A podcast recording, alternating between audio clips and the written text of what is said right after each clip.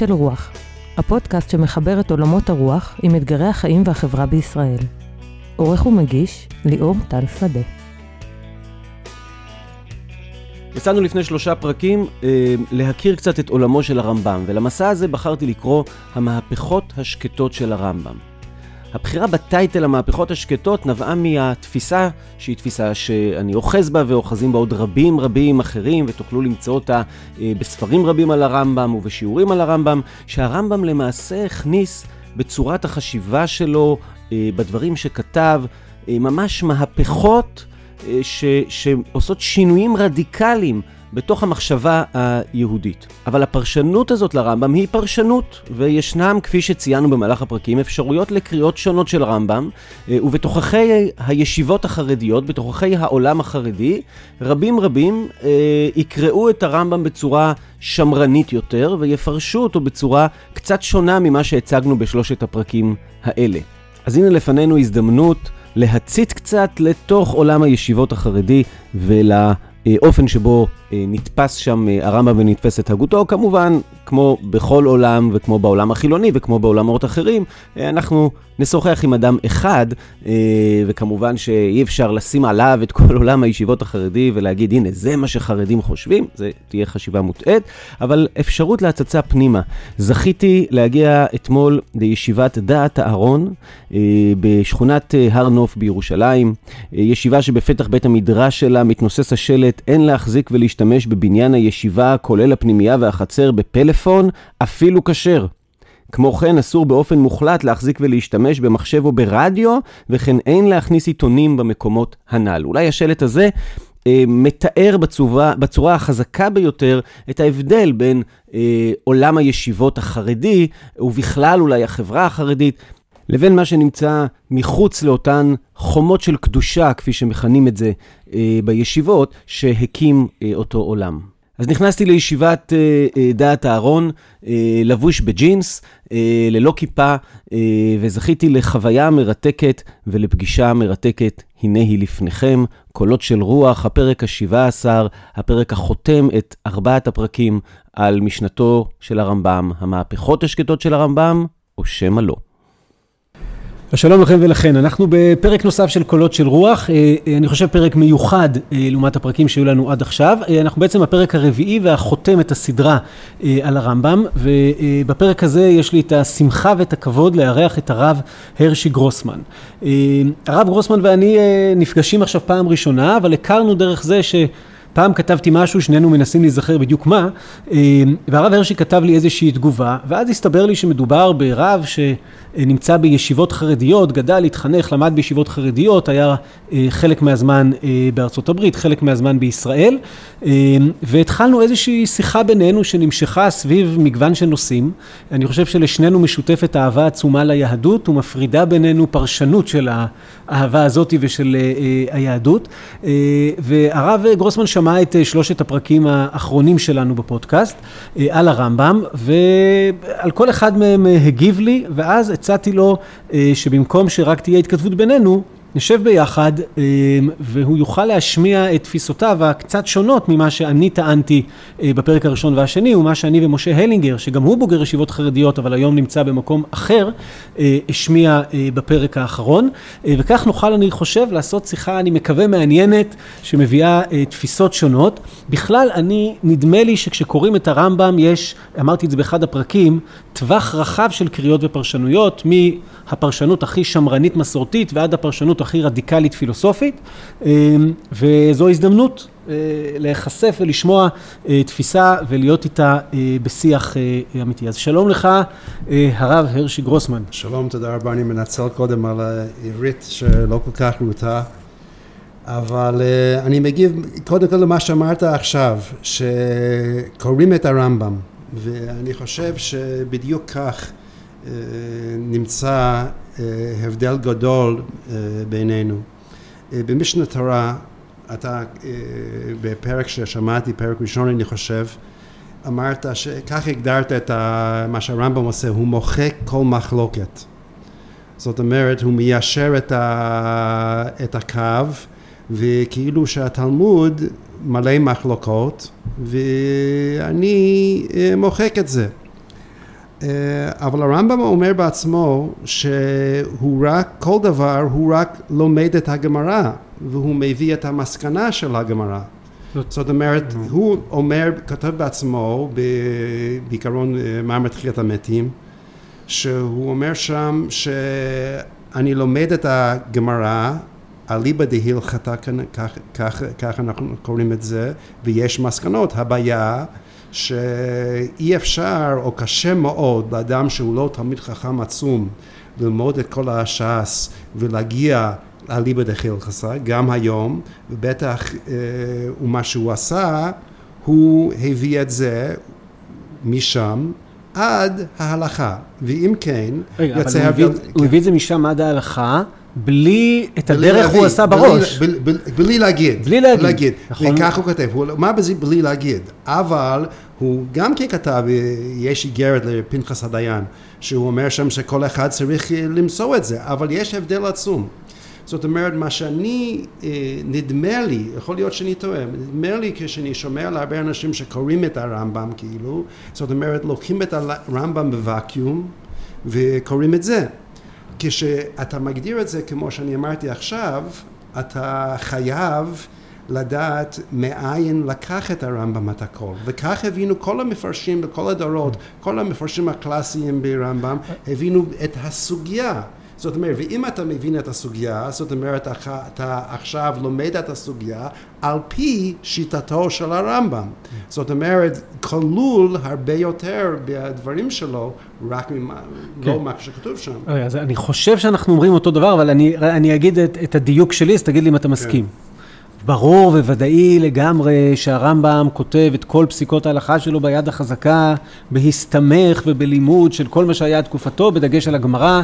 זה, אני, אי אפשר לחלוק על זה, זה, זה ברור. יש, יש, יכול להיות שאתה אדם חכם, אבל יש הרבה אוקיי. שקוראים על זה. אז זה קשה, אני חושב אוקיי. שקשה מאוד לחלוק על זה, אבל um, הפעם הראשונה, נדמה לי, מימי התורה ועד המאה ה-12, שאיזשהו אדם אומר, אני עכשיו אכתוב את ההלכה בכל מגוון הנושאים, בלי להגיד מאיפה המקורות, בלי לציין את המחלוקות, בלי להראות את ההשתלשלות, בלי להביא, בניגוד גמור לאיך שכותבים שו"ת כל לא, ההיסטוריה. אין ספק, אין ספק. אז זה המהפכה, הוא מוחק את המחלוקות, לא כי... זה בטח מהפכה, אין לי שום, אה. אני לא מסתייג מזה, בטח שמהפכה. אבל צריך, לה, כל הוויכוח בינינו היה, אבל צריך להבין את הרמב"ם נכון. זאת אומרת, אם אה, וגם אלו הטוענים, אלו שטוענו שיש טענות הרמה, היה טענות עצומות, מתוך המחנה היה אה, טענות עצומות. כל הטענות לא היה שהוא לא צדק. אבל המהפכה הזאת יכול להביא לתוצאות נוראות גם כן, אבל אנשים לוקחים את, את, את הרמב"ם, לוקחים את זה לכיוונים שהוא בכלל לא התכוון. זה, על זה אני כן. מתווכח. זה, זה בעיה של כל הוגה שאפשר לעשות לו את זה, אבל ההכרעה פה, בוא נגיד ככה, הרמב"ם בהקדמה למשנה תורה, כותב בעצמו שהוא רוצה ליצור מצב שאם, ברור שזה לא המצב האידיאלי, אני מסכים, הרמב"ם רצה שאנשים ילמדו ש"ס ופוסקים, אבל שאם אדם יקרא את התורה ואחרי זה ידלג על כל המשנה ועל כל הגמרא ועל הכל, ויקרא את משנה תורה, הוא יוכל להסתפק בזה. לא, לא להסתפק בזה, הוא יכול לדעת מה לעשות. זאת אומרת... לא ה... יצטרך לספר אחר ביניהם. כן, אבל אם אתה כותב, אם אתה תסתכל בהלכס תורה, בהלכס תורה כתוב בפורש שאדם צריך לשבת וללמוד גמרא כל היום, אדם חכם. זאת לא, אומרת... לא כל היום, שליש מהיום. לא, זה אדם שלא חכם. אדם חכם צריך, לא, לא, לא יכול להסתפק מזה, זה סתם בבן אדם. אדם שהוא חכם, הוא צריך ללמוד גמרא כל היום. זאת אומרת, מה, ה, וגם הוא כותב שם בהקדמה, ש, ו, ולא, ולא, אנשים לא, אה, לא מסתכלים על זה באופן נכון. המשנה תורה זה פן מסוים. מה הפן המסוים? הוא אומר, זה הקדמה למצוות, בגלל זה אני מכניס ספר המצוות. מה המצווה? המצווה הוא מה לעשות. ודאי. ומשנה תורה הדגש על זה מה לעשות. עכשיו... חוץ כדי... מחלק מהמקומות שזה מה לחשוב. בסדר, נגיע לזה. אבל, אבל מה לעשות זה אתה יכול להסתפק רק עם ספר הלכה, ובלי המהפכה הזאת, אף אחד שלא ידעו, לא היו בקיאים שוב בש"ס ולא ידעו מה לעשות, אז יצר בעיה.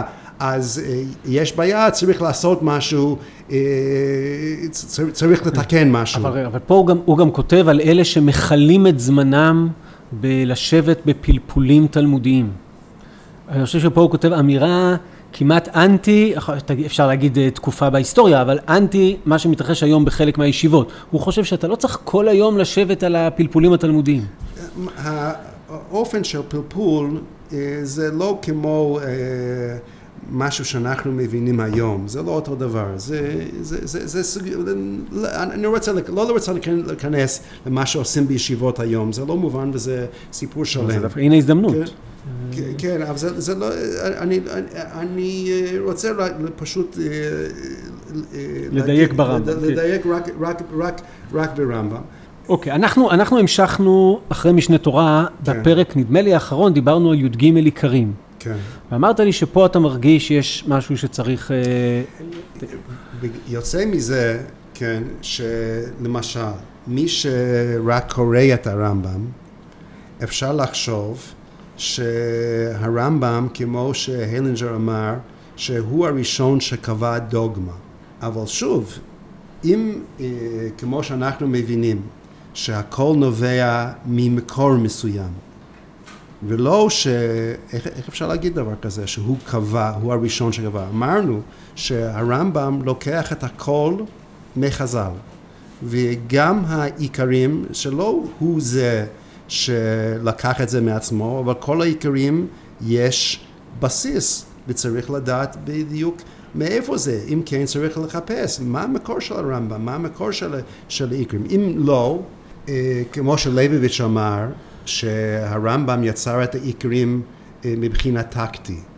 זאת אומרת, אה, העיקרים אין להם בסיס בחז"ל. לא, לא, לא, יש בסיס בחז"ל. רגע, כן. בואו, זה חשוב מאוד, כי אולי אז גם אחרים מהמאזינים לא הבינו מה התכוונו. לכל אחד מי"ג העיקרים של הרמב"ם יש בסיס או בתורה או בחז"ל. עכשיו... אבל צריך לדעת שלא כל... שהאקדמאים בדרך כלל לא מקבלים אוקיי, את זה. אז הנה רגע, זה אני אומר. אוקיי. אבל, אבל, זה אבל עצום. גם התורה וגם חז"ל בכוונה לא מסדרים אותם בצורה של הנה 13 העיקרים שחייבים להאמין בהם, הנה עיקרי האמונה, הנה יסודות של האמונה, ובא הרמב"ם אחרי הרבה שנים ואומר לא, צריך לסדר עיקרים של אמונה. ואז השאלה היא למה הוא פתאום עושה את הדבר הזה, לא, לא כי אין לזה בסיס. אבל השאלה, אני חושב, לא מתחיל. זאת אומרת, אתה אומר, זה לא מסודר באיזה מקום, אבל אנחנו יודעים שהכל היה בפה. זה לא, זה לא היה כתוב. אי אפשר ל, לדי, לשפוט את הרמב"ם בבחינת על מה שלא כתוב. זאת אומרת, אנחנו מאמינים ש, ש, ש, ששום דבר לא היה כתוב. לתפיסתך. אפשר לשאול למה, לא, למה, לא. למה הוא כתב את זה. לא, הנה, נו, ומה לדעתך? זאת אומרת, התורה שבעל פה רבי יהודה הנשיא החליט מה כותבים במשנה, ואחרי זה רב אשי ורבינה סידרו את הגמרא. פתאום בא הרמב"ם ואומר, חסר משהו. צריך לכתוב, אחד, את כל ההלכות כמו שהוא כתב ביד החזקה, ושתיים, צריך לכתוב איזה רשימה של עיקרי אמונה, של יסודות אמונה, שאם אתה לא מאמין בהם, אני, אתה לא בתוך ישראל. שאלה טובה, אני באמת לא יודע. אני לא יודע למה הוא עשה את כל, ואני חושב שזה גם uh, יומרנות, right word, זה, זה מתיימר להגיע לאיזה מסקנה על למה הוא חשב לעשות את זה. העניין הוא, אם יש עיקרים, מה הם אומרים לנו ולמה זה חשוב לנו. אה, למה זה חשוב לדעת? והרמב"ם אומר בעצמו שבלי זה אתה לא חלק מכלל ישראל.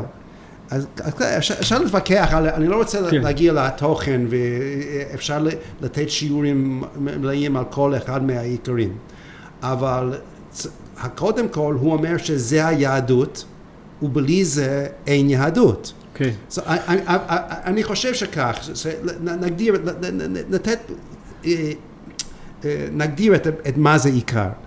העיקר הוא דבר שהיהדות נבנה עליו.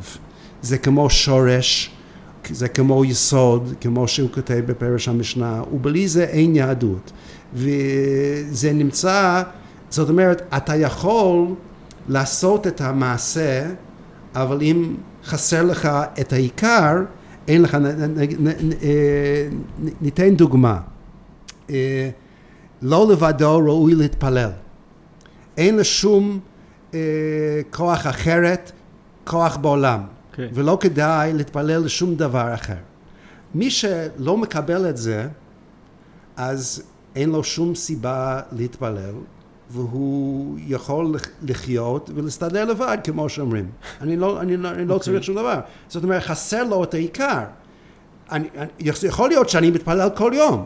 אני, אני, אני קורא בסידור מאיפה שהמדפיסים אמרו לי, מדף 20 עד דף 75, אז, אה, התפללתי שחרית. בסדר, אבל חסר לך את העיקר, בגלל שמה הרבי שלי היה אומר, אה, אנשים אה, מתפללים שחרית כל בוקר, ופתאום כשגומרים חושבים, אה, איך אני יכול להצליח היום ולעשות מה שאני אה, צריך לעשות? על מה התפללת? מעניין, יש, בפודקאסט עשינו שלושה פרקים על מישהו שהזכרת כבר, ישעיהו ליבוביץ'. כן. בפרק על יהדות הצגנו את תפיסת התפילה שלו. שהוא טוען, כמובן, שהיא דומה לתפיסת התפילה של הרמב"ם, אבל אה, מה שליבוביץ' עשה לרמב"ם זה דבר מעניין. ובתפיסת התפילה של ליבוביץ' הוא אומר, אני מתפלל כדי לקיים מצוות תפילה בציבור. וברגע שהתפללתי כדי להצליח באותו יום, זה כבר לא לשמה, על סף דברים שנושקים לעבודה זרה. כי הלשמה הוא שאתה מקיים מצווה בשביל מצווה, לא כי אתה רוצה להצליח. אה, אה, אני חולק על זה לגמרי, מבחינות אחרות, אבל זה לא המקום הרמב"ם היה מסכים לזה? להיכנס לזה, בשום אופן לא. לא יודע, לא, לא, לא, אני לא אגיד בשום דבר, אני אגיד כך, בקיצור, שנכון מאוד, אה, הרבי שלי אומר תמיד, אמ, הוא מציע לאנשים שבדווקא בתוך התפילה יחשוב על איזה דברים שהם צריכים. ושואלים ואל תשאל אותי אל תהיו כעבדים המשמשים מסרב על מנס לקבל פרס. אל תשאל את זה בגלל שאנחנו עדיין לא עבדים כשנהיה עבדים, אז נגיע לזה. זאת אומרת, הרבה דברים מן הרמב"ם, okay. אוקיי. נכון, אבל זה בעולם של הרמב"ם. זאת אומרת, לא, רגע, אז אתה מסכים. אז זאת אומרת שלשאול אה, בקשות בתפילה זה לא לשמה, אלא שעוד הגענו לדרגה כן. שהיא גדולת, גדולי, הח... הרמב"ם עצמו כותב גדולי החכמים ומעלת כן, הנביאים, כן. שזה לשמה. הרמב"ם כותב במור נבוכים, איזה כוונה שתהיה לך בפסוקים הראשונים של קריאת שמע ואחרי כמה חדשים ושנים שאתה עובד על הפסוקים האלה אפשר להמשיך זאת אומרת אנחנו צריך לדעת שלא כל דבר שהרמב"ם אומר אנחנו עומדים שם יש אידיאל ויש uh, המצב הקיים. כן. זהו אני רק אגיד בסוגריים מה שציינת ממורה נבוכים זה מקום מאוד יוצא דופן אצל הרמב"ם שהוא כמעט מדריך אותנו לסוג של מדיטציה הוא אומר בהתחלה אתה תעשה את סדר יומך כרגיל, אבל תקדיש זמן ותתרכז רק בשמע ישראל. אחרי שאתה טוב בזה, וזה לוקח כמה שנים, תמצא דרך בכל זמן שאתה עסוק בו בתפילה ובקריאת התורה, להיות עסוק רק בו ולא לחשוב על שום דבר אחר. הצלחת את זה, אתה צריך להרחיב הלאה עד שאתה מגיע למצב... אני ש... לא יודע אם זה מדיטציה או זה יכול להיות בישיבות, קוראים לזה מוסר. מוסר, כן. אגב, אתה אומר, אמרת כמה פעמים, אה, אה, הרבי שלי, אולי נגיד בשם אומרם, אתה רוצה להגיד מי זה? לא, אה, אוקיי, בסדר. אז אה, עכשיו אני חוזר רגע לעיקרים. אז לא ניכנס עיקר עיקר, כן. אבל עיקר אחד הזכרנו אותו בפרקים הקודמים כן. כמה פעמים, שזה תחיית המתים.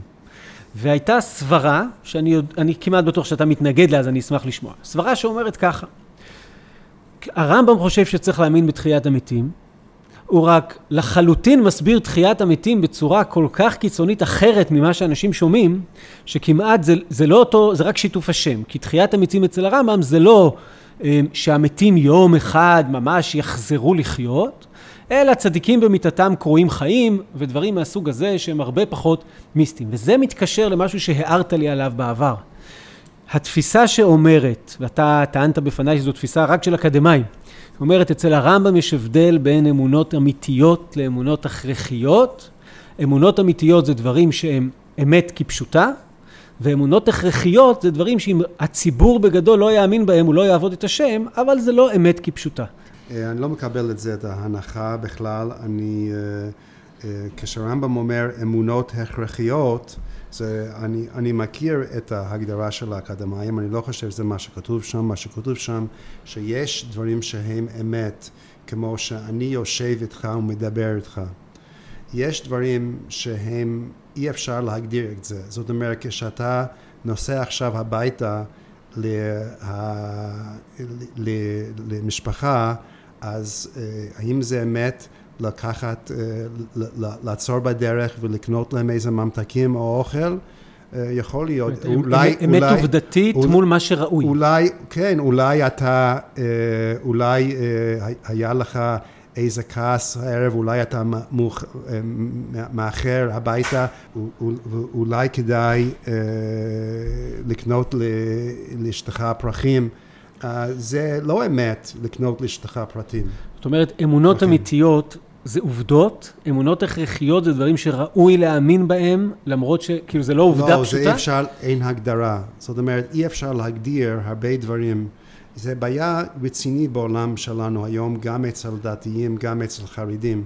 יש uh, חל, חל, חלקים, חלקים ניכרים בחיים שאי אפשר להגדיר את זה כאמת או לא. אם זה טוב לצאת עם משפחה למסעדה. אז זה כמעט... אולי ה... זה, אולי אבל זה... אבל זה לא ההבדל, ב... אני חושב.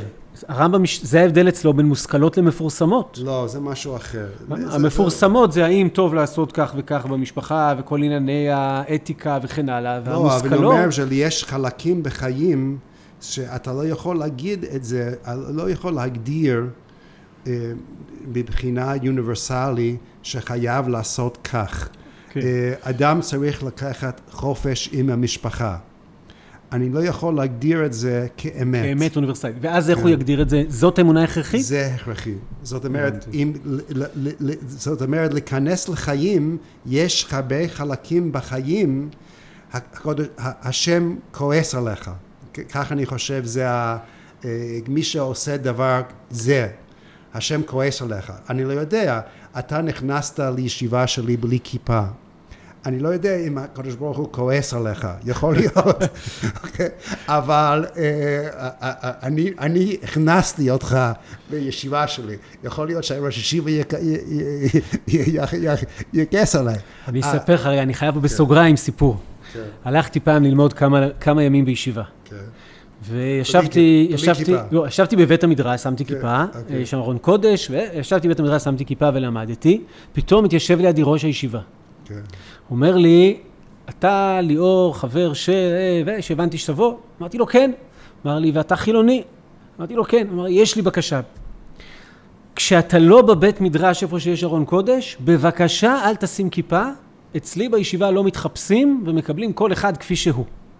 מאותו יום הפסקתי להיכנס לישיבות עם כיפה, ואמרתי כשם שאני לא מבקש מאדם שמגיע עם כיפה אליי להוריד אותה, כך אני לא שם, למעט שנכנסים לבית המדרש ויש ארון קודש. אוקיי. אבל נזפת בי במרומז, קיבלתי את הנזיפה. אה, בואו נחזור רגע לרמב"ם, אוקיי? דיבר, אה, דיברנו... דיברנו על תפילה, כן. כן. אז uh, אני רוצה להגיב על, אני חושב, טעות מפורסמת ב... תפילה וקורבנות. בקורבנות, כן. בקורב, בקורבנות. זאת אומרת, אתה, כמו שאני הבנתי, כמו הרבה, שהרמב"ם אומר שהקרבנות זה כאילו uh, concession, uh, ויתור לרוח של הזמן, ובזמן ההם, וכך הוא באמת כותב, מפורשות, יש ראשונים כן. מפורשות, מילים מפורשות, ראשונים uh, קופצים על זה, uh, רמב"ן uh, חולק על זה לגמרי, והוא אומר שזה uh, כדי לעקור את השורש של עבודה זרה. אני חושב שזה טעות. שמה, זה טעות מה, להסביר ככה את הרמב"ם? להסביר ככה את, את, את הרמב"ם, כאילו שהקורבנות אינו אידיאל. אני, יש, יש כמה הוכחות. הרמב"ם אומר שבימי משיח הוא יבוא ויבנה בית המקדש ויקריב קורבנות. הרמב"ם אומר שבגן עדן קין והבל הביאו קורבנות. והוא הוא- הוא לא חל- הוא לא- לא- לא על זה. אה, וגם, וגם, וגם, וגם יותר מפורש, אפילו במורה נבוכים, בפרק מ"ו שם, הרמב"ם אומר בפירוש שחטאת, קרבן חטאת, הוא לכפרה על אה, מכירת יוסף. אז איך אפשר להבין את זה? איך, איך אפשר לס- ל- להבין את הכל ביחד? אז, אז, אז, אז, אז תן לי רגע, מה אני חושב, יש טעות, הטעות נורא, אני חושב, במילה אחת. טעמי המצוות, טעם זה לא סיבה. זה, בכ- זה, זה, זה שני עולמות נפרדים. טעם זה בדיוק כמו אה, בעברית המודרני. אה, כ- כמו שהאימא אה, מכינה אוכל לילדים, רוצה שיהיה לו טעם, אבל מה, מה זה טעם? רוצה שיהיה בריא, אבל בלי טעם לא יאכלו את זה. אני לא יודע מה המילה הערבית שהוא כתב, כי טעם זה כן. תרגום. יכול להיות, אני לא יכול להיות, אוקיי, יכול אוקיי. להיות, אבל, יכול להיות, אבל, אבל העניין של טעמי המצוות, מה שיש בערבית, כל העניין של טעמי המצוות זה לא סיבה. זאת אומרת, אפילו לא המילה, אני, אני, אני לא מתווכח על המילה, גם מה שהוא מסביר, הוא, הוא, הוא, הוא, מס... מה כוונת המצוות. לא כוונה. הוא משתמש במילה, לא, כוונה. יכול להיות, אני, אני לא מבין את הערבית. כוונות התורה הם שתיים. אני, אתה יכול יותר מומחה ממני ב, ב, ב, במילים. אני מדבר על הרעיון שלו. אוקיי. וזה גם, וגם על זה יש מחלוקת אדירה, כן? שאם כדאי לשים, לשים, לתת טעם למצוות. אבל טעם, איך שאני מבין את המילה, זה לא סיבה.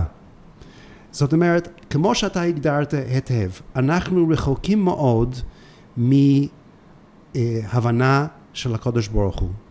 ומה שאנחנו צריכים זה שיהיה לנו טעם במצוות. זאת אומרת, שנרגיש את זה, ש, ש, שיהיה מקושר לזה. בלי טעם, אדם לא מקושר לזה. בדיוק כמו אוכל. בדיוק כמו אוכל שאדם שאוכל בלי טעם, הוא לא יכול לאכול כמו שהוא צריך. זה לא, וזה, וזה צריך את זה כדי לבריאות שלו. גם כן, לעשיית המצוות, חלק ניכר מעבודת השם במצוות זה לעשות את זה באופן הנכון, בזריזות, בחשק, באהבה, בלי טעם, בלי שיש לך שום טעם בזה, זה, אה, תסלח לי על זה הביטוי, טפל. זה, לא, זה, זה נקרא כמו יד, הרבה מן היהדות של היום של האנשים. אה, אנשים עושים את החוקים בלי שום טעם. זאת אומרת, הם לא מבינים שום דבר, ובלי זה אה, חסר הרבה. בגלל זה הרבה מן הנוער אה, בורחים לשדות אחרות, בגלל שאין טעם בזה. והם נכון, וזה נכון, אז צריך טעם, אבל טעם זה לא סיבה. וכאן אה, אנחנו, כדי להגיע לזה, זה מה שהרמב"ם אומר. זה אומר, כדי להגיע לקרבנות, שזה בפני ובפנים, וזה בקודש הקדשים, והעניין הוא שאני מרחיק ממני כל טעות. עבודה זרה זה ההפך הגמור מעבודה. זאת אומרת, זה לא רק עניין של אה, אליל שהוא לא נכון, זה עבודה שהיא זרה, זה יכול להיות אפילו ואני מסכים עם, עם, מה שאמרת, יכול להיות הרבה אנשים שעובדים את הקל הנכון, אבל עובדים את זה באופן הלא נכון. זה עבודה שהיא זרה, וזה טעות עדין, זה דבר דק מן הדק. למשל, עגלה ערופה. למה, למה מצאו רוצח, מצאו גוף מת, לא ידע מי הרוצח, אנשי הסנהדרין, זאת אומרת רב אלישיב, רב שטיינמן, רב שך, מצאו בבני ברק והם הם, הם חשודים ש, למי ש... שלא מצוי רק, כן? יש פה תיאור של טקסט מהמקרא על עגלה ערופה, אבל ההדגמה היא על גדולי הדור לכאורה כיום בישראל, כן, כן האשכנזים, ש... בינתיים. ש... שהם, שהם צריכים להגיע לשער העיר ולהביא קרבן ולאמרו, ו... ולהגיד ולהודות, אנחנו לא שפכנו את הדם הזה, מה זה? והגמרא שואל, הגמרא, כן, אבל אולי הגיע, הדם הזה הגיע לעירנו ולא, אולי אה, לא, נת, לא נתנו לו לוויה כשהוא יצא, uh, how do you say in English? We didn't accompany him. Uh, לא ליווינו. לא ליווינו, I don't mean a funeral. כן. אבל כאילו לכאורה יש לנו אחריות, אם היינו שומרים עליו כמו שצריך. כן, אז, אז נבין, אנחנו מביאים, מביאים קרבן כאילו אנחנו רוצחים, אך, אבל כשבודקים היטב בדבר, הטעות הוא לא היה חטא, היה טעות קטנה, דק, ואנחנו לא יודעים את זה. איך מגיעים לזה? זאת אומרת, עכשיו אנחנו באופן קיצוני מביאים קרבן, עורפים את ה... Uh, you break his neck, mm-hmm. and, ו- ואתה אומר שעכשיו יש לך ציור, ציור קיצוני, והציור הקיצוני הזה אולי יגלה לנו שהיה לנו טעות בשורש, טעות okay. דק דק. ויחנך אותנו. ויחנך אותנו. זאת אומרת שכדי להבין טעות בעבודה זרה זה דבר עדין, דבר דק. בגלל זה יצרד עבודה זרה זה יצא מבית קודש הקדשים. זאת אומרת הרבה פעמים כשאדם אה, נכנס אה, לתוך עבודת השם ושם עם התלהבות אבל רבנינו, הרבנים מלמדים אותנו, שם בדווקא נמצא הסכנה.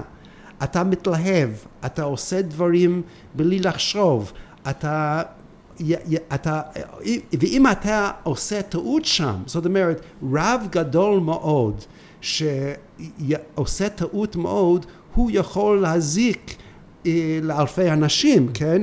אה, אני, אם אני טועה פה, אז רק אה, אני וחברים שלך אתה ועוד כמה מאות אנשים.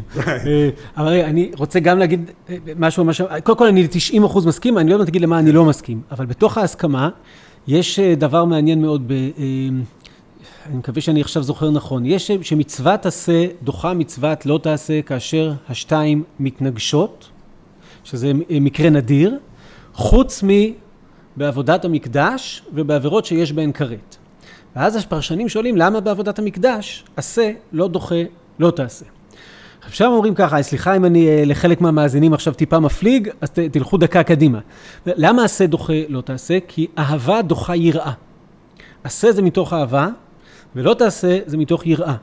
כותב המשך חוכמה, רבי שמחה כהן מדווינס, דבר לטעמי עמוק מאוד מאוד. הוא אומר ככה, בעבודת המקדש אתה כולך בתוך ההתלהבות, כמו שהרגע אמרת, ואתה כולך מלא באהבה, אתה חייב להירגע ואתה צריך יראה. לכן דווקא בעבודת המקדש לא תעשה דוחה עשה. בעבודות אחרות, עשה דוחה לא תעשה. אז זה רק השלמה למשהו שאמרת, אני, זו אה, תורה חכמה מאוד, אני חושב שלמדתי. למדתי אותה עם... עם חבר'ה שהם עסוקים בלעשות טוב, מנהלי עמותות שעושים דברים מאוד, אה, לטעמי, מאוד חשובים, ואז אחת מהם אמרה, בגלל זה אנחנו צריכים להקפיד יותר בכל מה שקשור ללא תעשה, בכל ה... כי אנחנו כל הזמן עסוקים בלעשות טוב, אז אנחנו בקלות עושים מצווה הבאה בעבירה. כי כאילו אנחנו אומרים, נו, זה הכל מצוות. כן. עד כאן סוגריים, אני חוזר לרמב"ם, סליחה למי שזה היה לו כבד. המחלוקת היא רק בדבר קטן, הסכמתי להכל, כולל הדוגמה של עגלה ערופה. אבל אני חושב שברור שאצל הרמב"ם קורבנות זה לא אידיאל, אלא זו פשרה. לא, הוא אומר בצורה מפורשת, אי אפשר לצאת מניגוד לניגוד בבת אחת. לכאורה היה צריך, אבל אי אפשר לצאת מניגוד לניגוד אחת. ולכן אין אפשרות בטבע האדם שיעזוב את כל אשר הסכין עליו, ובגלל זה, מתוך פשרה, עושים את הקורבנות. אני, אני, אני אגיד לך, וכך צריך להבין את הרבה דברים. נכון, יש צד הוא פן כזה, שזה נכון, אבל זה לא כל התמונה. יש גם ברמב"ם, המורה זה לא כל התמונה. נכון, יכול, זה צודק. זה לא אומר שאין גם סיבות אחרות שגם כן צריך מגדיל את כל העניין. בדרך כלל זה כמו פשט וסוד. אבל דווקא במורה זה הסוד.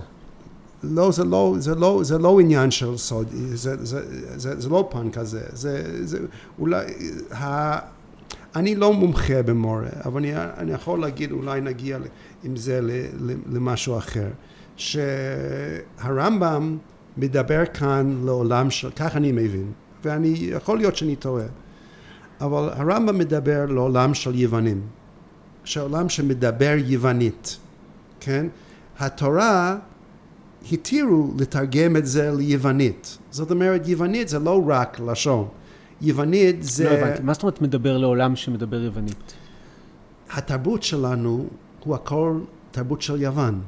התרבות של הרמב"ם? גם שלנו, גם, גם מאז ועד היום. התרבות של רומי, לקחו את זה, אין להם תרבות לעצמם, של הרומאים. לקחו את החכמה של יוונים. למה, למה אנחנו עדיין חוגגים חנוכה?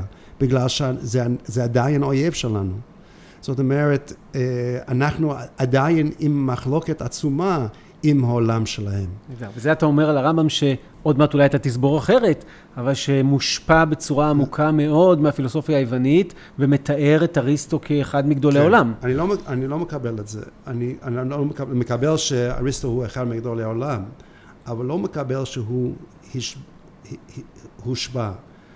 אני, חושב שהוא מדבר לעולם שלהם ומדבר בשפה שלהם ומנסה להשתמש בכלים שלהם לבטא דברים של תורה וסוד ויהדות אמיתי גם אליבא לשיטתך. זאת אומרת, וגם כך הוא אומר בפירוש, הוא אומר בפירוש בעיקר הרביעי, שאם אתה רואה שאני מסתובב בעולם על, על עניין של קדמות העולם, זה בגלל שאני יכול להוכיח, זאת לפחות ב, ב, בשלוש העיקרים הראשונים, אני יכול להוכיח בכלים שלכם, בלשון שלכם, באמונות שלכם, שהקדוש ברוך הוא הוא הקדמון ולא העולם הוא קדמון. שאר הדברים אני לא יכול להוכיח בגלל שאר הדברים אני צריך נבואה. וזה עוד דבר שאני חולק על, על, על ההגדרה שאמרת, העניין של אה, כאילו שהרמב"ם באמת רוצה את הפילוסופיה, אבל נאלץ לקבל עניין, אמרת אני חושב, עניין של ניסים. אני, הוא נאלץ לקבל את זה בגלל שהתורה אומר. לא, הרמב"ם אומר, בטח יש נבואה, אבל המורה לא מדבר מבחינה של נבואה. המורה רוצה להראות בכלים של יוונים, בכלים של, של, של חכמה של אריסטו, שהוא חכמת העולם, שגם מבחינתך אתה חייב לקבל את הדעות שלנו.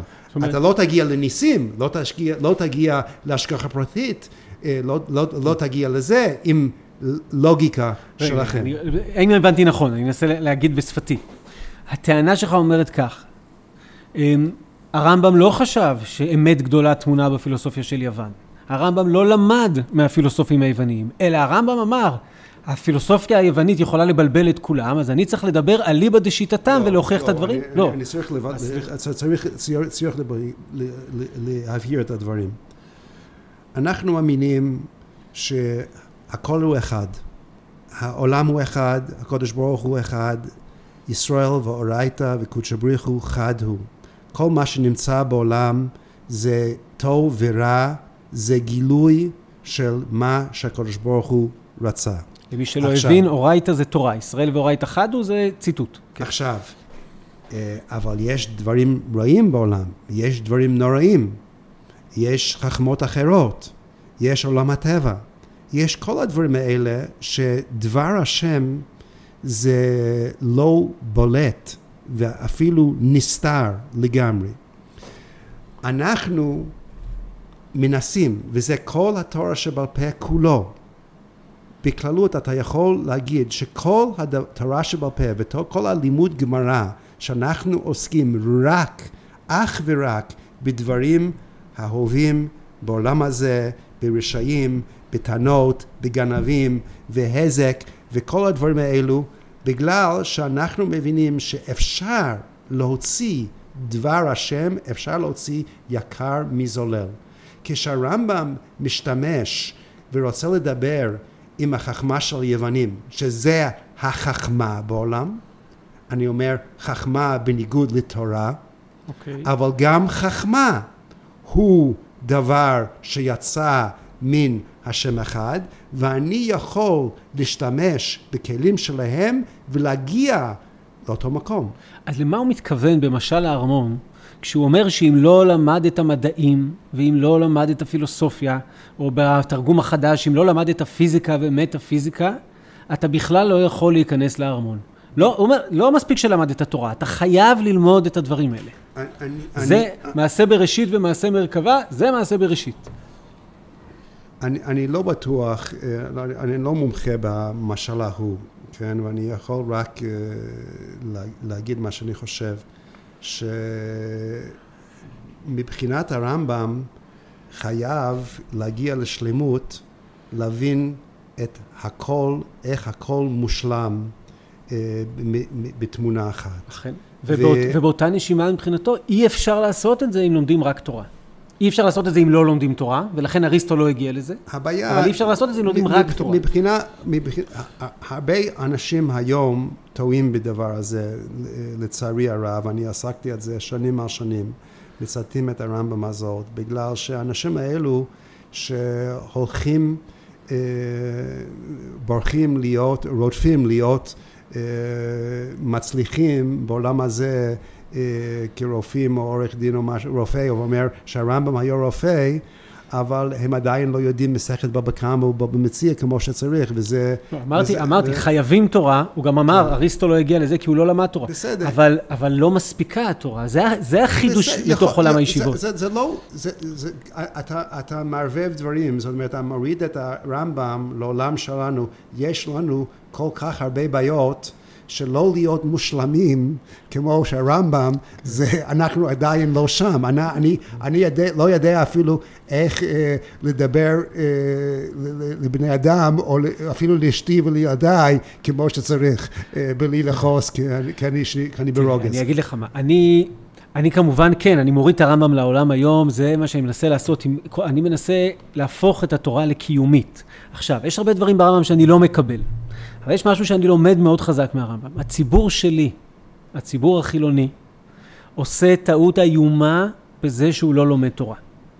ואני רוצה להגיד באותה נשימה שאני חושש שהציבור שלך, או חלק ממנו, גם אצלי זה רק חלק, הציבור החרדי עושה טעות איומה בזה שהוא לומד רק תורה, והרמב"ם היה בו את העומק הגדול של להגיד חייבים את שניהם, חייבים ללמוד גם את זה וגם את זה, ואם, ומבחינתו כי הכל אחד.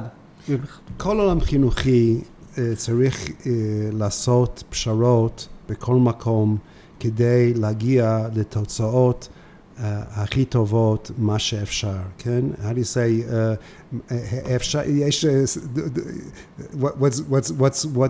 מצוי ולא הרצוי, נכון? כן. אני, מה שאני התחלתי להתווכח קצת איתכם, uh, כשאת אומר חייב ללמוד. אבל אם חייבים ללמוד, אה, להבין קצת באופן לא נכון, או באופן שמעוות את, ה, אה, את, את, את, את הרמב"ם, אני לא יודע אם, אני חושב שזה יותר גרוע מלא להבין כלום. זאת אומרת שיש סיבות יש הרבה טענות על ישיבות ואני יכול לכתוב ספר שלם, אני לא אגיד תן, תן לך את מה שגרוע ב... או צריך לתקן בישיבות, אבל דבר אחד, אה, כשלומדים את הרמב"ם, אה, אולי נסיים בזה, העניין הוא אי אפשר לה, להבין את הרמב"ם לבד. גם כשהרייבד משיג על הרמב"ם, אני חושב שהוא לא כל כך חולק על הרמב"ם, רק רוצה להגיד שאתה לא חייב להבין את זה כך, אתה, אפשר להבין אחרת. כן. אם אתה מבין שאפשר להבין אחרת, אז מבינים, אהה, אז שניהם באים ממקור מסוים, זה הלך, הוא, הוא לקח את המקור לכיוון ההוא, והוא לקח את זה לכיוון ההוא. יכול להיות שלהלכה, לפעמים אפשר לסמוך על הרמב"ם, אבל כשמבינים היטב, לפעמים אפשר ל, ל, לסמוך על שיטה אחרת. זאת אומרת, זה חלק מה, מהלימוד, ואתה לא יכול לקחת את הרמב"ם לבד.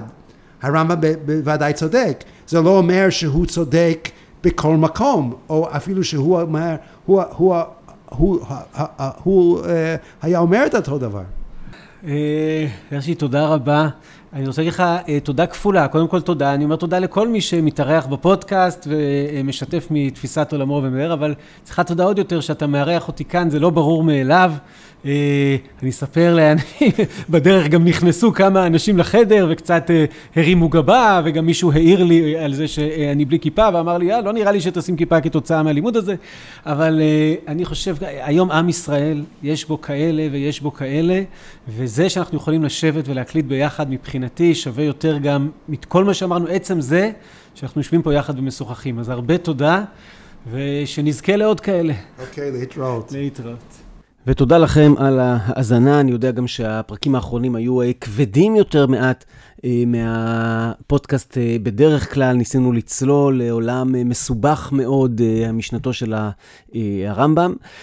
אני אזכיר לכם, קולות של רוח הוא פודקאסט של עמותת קולות, עמותה שעובדת עם סוכני שינוי בחברה הישראלית, וממש בימים האלה אנחנו בתהליכי הגיוס של המחזור הבא של קבוצות הליבה של קולות. אחת הקבוצות היא פשוט אנשים ממגוון רחב של מקצועות ושל השפעות שיש להם השפעה בחברה הישראלית. ורוצים לשבת יחד ולנסות אה, לבחון כיצד יוצרים איזושהי ברית בחברה הישראלית. בקבוצה ישתתפו, כך אנחנו מקווים, אה, חילוניים ומסורתיים, דתיים וחרדים, אה, ערבים ויהודים, אה, מאנשים מהפריפריה ומהמרכז וכן הלאה.